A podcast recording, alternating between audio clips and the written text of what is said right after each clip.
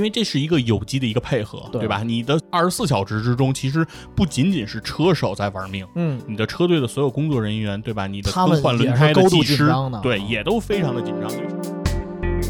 然后另外，其实就说到刚才电影里 TC 特别不理解的一个事儿，就是说嗯为什么同时冲线了，然后最后冠军却又不是给贝尔，吧？对啊啊，贝尔为什么对这个冠军失之交臂呢我？我一开始以为他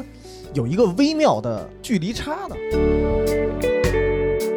那都是非常非常具有实力和非常非常负盛名的这些名车吧。然后哎，对，而且有一点就是他们的这些参赛的车，实际上也是在市场上也是售卖的。对嗯，因为勒芒这个车型，刚才也说了，这个比赛本身它塑造的这种概念，对吧？